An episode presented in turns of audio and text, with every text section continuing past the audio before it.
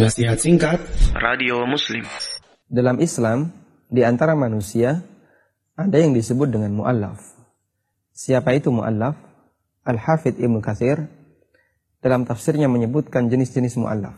Kata beliau, ada mu'allaf yang bentuknya adalah orang non-muslim. Kemudian dia diharapkan untuk menjadi muslim agar bisa mendukung Islam.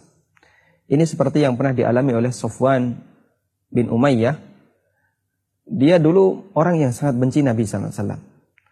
Dia pernah mengatakan, A'tani Rasulullah SAW yawma hunain wa innahu la'abghadun nasi ilayya. Fama yazalu yu'tini hatta sara ahabban nasi ilayya. Ketika peristiwa Hunain, Nabi SAW banyak memberikan harta kepadaku. Padahal dulu beliau adalah orang yang paling saya benci. Fama yazalu yu'tini, tapi Nabi SAW terus memberiku dan memberiku hatta sara habban nasi ilayya sehingga beliau menjadi orang yang paling aku cintai. Hadis riwayat Muslim. Kemudian jenis mu'alaf yang kedua adalah orang yang dia sudah muslim tapi baru saja masuk Islam, kemudian diharapkan Islamnya lebih kuat. Sehingga dia perlu dukungan, motivasi, termasuk dia dikasih dengan harta. Seperti yang pernah dilakukan oleh Nabi SAW ketika selesai penaklukan kota Mekah. Rasulullah SAW kemudian melakukan beberapa daerah di sekitar Mekah, termasuk di antaranya Hunain.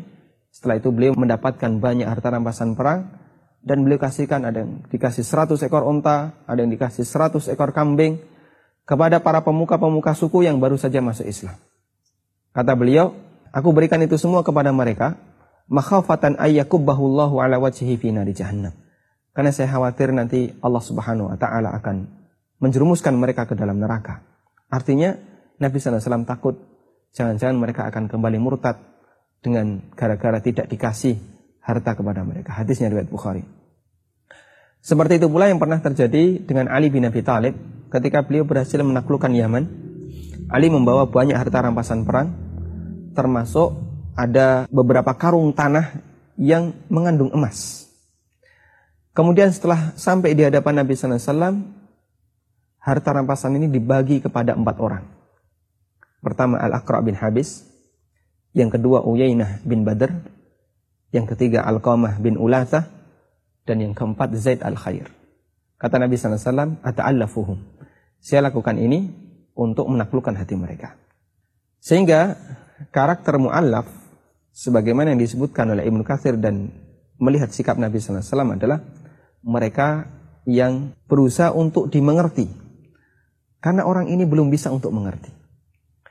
Sehingga kaum muslimin atau para tokoh Islam berusaha mendekati mereka. Karena mereka diharapkan untuk bisa mengerti tentang Islam. Dan kita bisa lihat, sebenarnya karakter semacam ini ternyata terkadang ada pada diri seorang muslim yang sebenarnya dia sejak kecil sudah masuk Islam. Dia terlahir dari keluarga muslim, orang tuanya muslim, kanan kirinya muslim. Namun di saat yang sama, dia belum bisa mengerti Islam, tapi mintanya dimengerti.